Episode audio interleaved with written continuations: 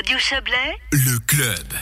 La commune de Colombey-Murat a présenté ce matin lors d'une conférence de presse sa feuille de route et ses objectifs pour la législature 2021-2024. L'exécutif local s'est penché tout récemment sur les lignes directrices et les principaux axes de travail et de développement pour les quatre prochaines années, avec comme visée centrale l'amélioration continue de la qualité de vie des villages et des quartiers de la commune. Et cela passe par le réaménagement des centres des villages, comme nous l'explique le président de la commune, Olivier Turin. Oui, effectivement, le centre du village de Colombay notamment a un impératif d'être réaménagé en lien avec le déplacement de la voie OMC. Et ça, ce sera un objectif qu'on a durant cette législature. Déjà, de requalifier la route entre Colombay-Murat et Monté. Et puis, bien sûr, cette requalification, elle passera par aussi une réflexion urbanistique sur le centre de Colombay. Par exemple, il y a le secteur du Corbier. Colombay est à quelque part coupé en deux et c'est dommage. C'est bien dommage. La route fait une césure entre les deux quartiers. Elle n'est pas conviviale et on souhaite euh, justement grâce au fait qu'on mette sous terre la OMC son nouveau tracé, mais à faire en sorte que les quartiers soient mieux connectés. Vous voulez mieux structurer l'offre sportive, hein, notamment euh, du côté des Plavaux. C'est quoi l'idée maîtresse? L'idée maîtresse, c'est de centraliser les activités sportives, de faire en sorte qu'on ait à la fois eh bien, une zone sportive, mais aussi une zone conviviale où la population peut se réunir, quelque chose aussi d'intergénérationnel qui permette à tout le monde d'avoir une satisfaction de sortir de chez soi. On passe à l'économie. Vous voulez mettre en place une véritable politique de promotion économique? C'est un projet qu'on a euh, en cours déjà depuis 8 ans. On souhaite maintenant vraiment le renforcer, avoir une promotion économique qui dépasse les limites de notre commune et qui permette de pouvoir être euh, une commune attractive en termes d'entreprises qui souhaiteraient s'y implanter. Ça nous amène à parler du secteur Tamoil. Vous en espérez quoi? Vous l'avez dit tout à l'heure, le master plan Tamoil euh, n'est pas prêt. Le master plan Tamoil arrive à son terme. C'est un projet qui est extrêmement enthousiasmant, mais qui est aussi en lien avec le nouveau plan d'aménagement des zones qu'on est en train de finaliser, de proposer à la population d'ici la fin de cette législature. Et ce master plan Tamoil, justement, permettra d'avoir une, une vraie vision d'avenir sur cette immense zone industrielle qui est très, très stratégique. Vous voulez attirer quel genre d'entreprise? Je crois que vous évoquez assez volontiers les synergies éco-industrielles. C'est vrai qu'on a la chance d'avoir un vrai pôle énergétique euh, dans la région, notamment avec Satom.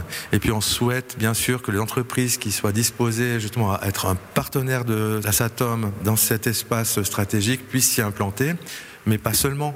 C'est un immense secteur qui a plus de 100 hectares et puis sur un secteur comme celui-ci, on doit vraiment faire un phasage et puis créer des activités qui permettent aussi d'avoir une plus-value paysagère pour la population générale. Attirer des entreprises génératrices d'emplois? Bien sûr, c'est l'objectif qu'on s'est toujours fixé hein, depuis longtemps déjà. On souhaite que ce soit des entreprises à plus-value, des entreprises modernes et qui permettent de percevoir justement le futur de notre commune dans un sens plus sur les entreprises à haute valeur ajoutée.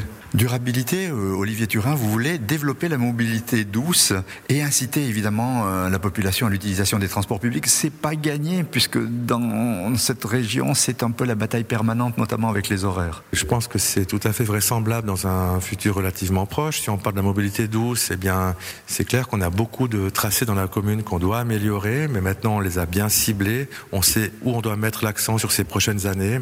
Et puis je pense qu'on aura vraiment une mobilité douce, à la fois de loisirs et puis pour le travail qui sera euh, à la hauteur des attentes de la population. Autre ambition en matière de durabilité, l'amélioration de la biodiversité du milieu, qu'il soit bâti ou non bâti. Oui, c'est aussi un objectif qu'on s'est fixé pour les décennies à venir, c'est d'intégrer dans chaque projet la variante biodiversité. Nous avons des projets en cours qui concernent les entretiens différenciés de certains euh, secteurs de la commune, mais également peut-être de renaturation de canaux euh, assez ambitieux ces prochaines années.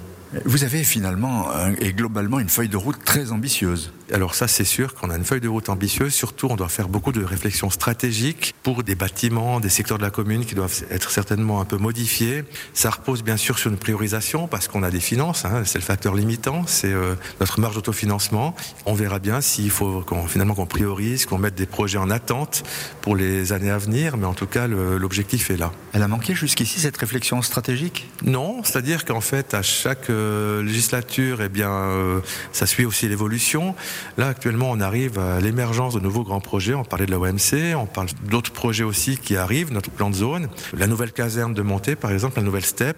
Maintenant, ce sont des projets qui arrivent à leur terme. Eh bien, nous, on doit réfléchir au futur pour le bien de la population. Un président socialiste qui arrive après une longue période PDC, ça va tout changer? Non, ça va pas changer grand-chose parce que notre conseil municipal est un collège de sept personnes avec chacun ses sensibilités politiques on souhaite vraiment aller dans la continuité de ce qui a été entrepris jusqu'à maintenant. On revient à la question fondamentale, finalement, les finances communales, elles sont relativement saines et stables. Euh, vous voulez conserver une marge d'autofinancement à hauteur de 4,5 millions de francs, c'est relativement faible pour une commune comme celle-ci. C'est une marge d'autofinancement qui n'est pas si faible. Si on compare les années euh, passées, on a toujours euh, oscillé sur une marge à cette hauteur-là. Il faut bien sûr comprendre que notre commune est depuis des années une commune bon, très très jeune, mais aussi en grande une commune de plaine avec tous les enjeux d'une commune de plaine.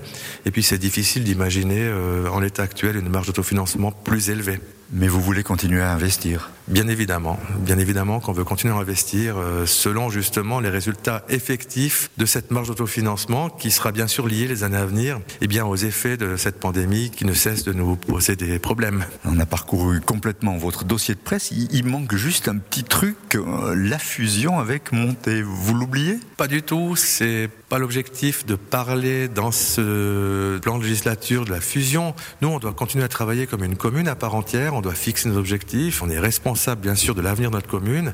Si on devait fusionner, bien sûr, les objectifs qu'on s'est fixés resteraient d'actualité pour la future commune, mais pour l'instant en tout cas, c'est trop tôt pour se positionner là-dessus. Olivier Turin était interrogé par Yves Terrani. Notons encore que lors de son séminaire de législature, le nouveau conseil municipal de Colombey-Murat a défini son organisation et procédé à la répartition des dicastères. Aucun changement majeur n'a été enregistré dans ce domaine.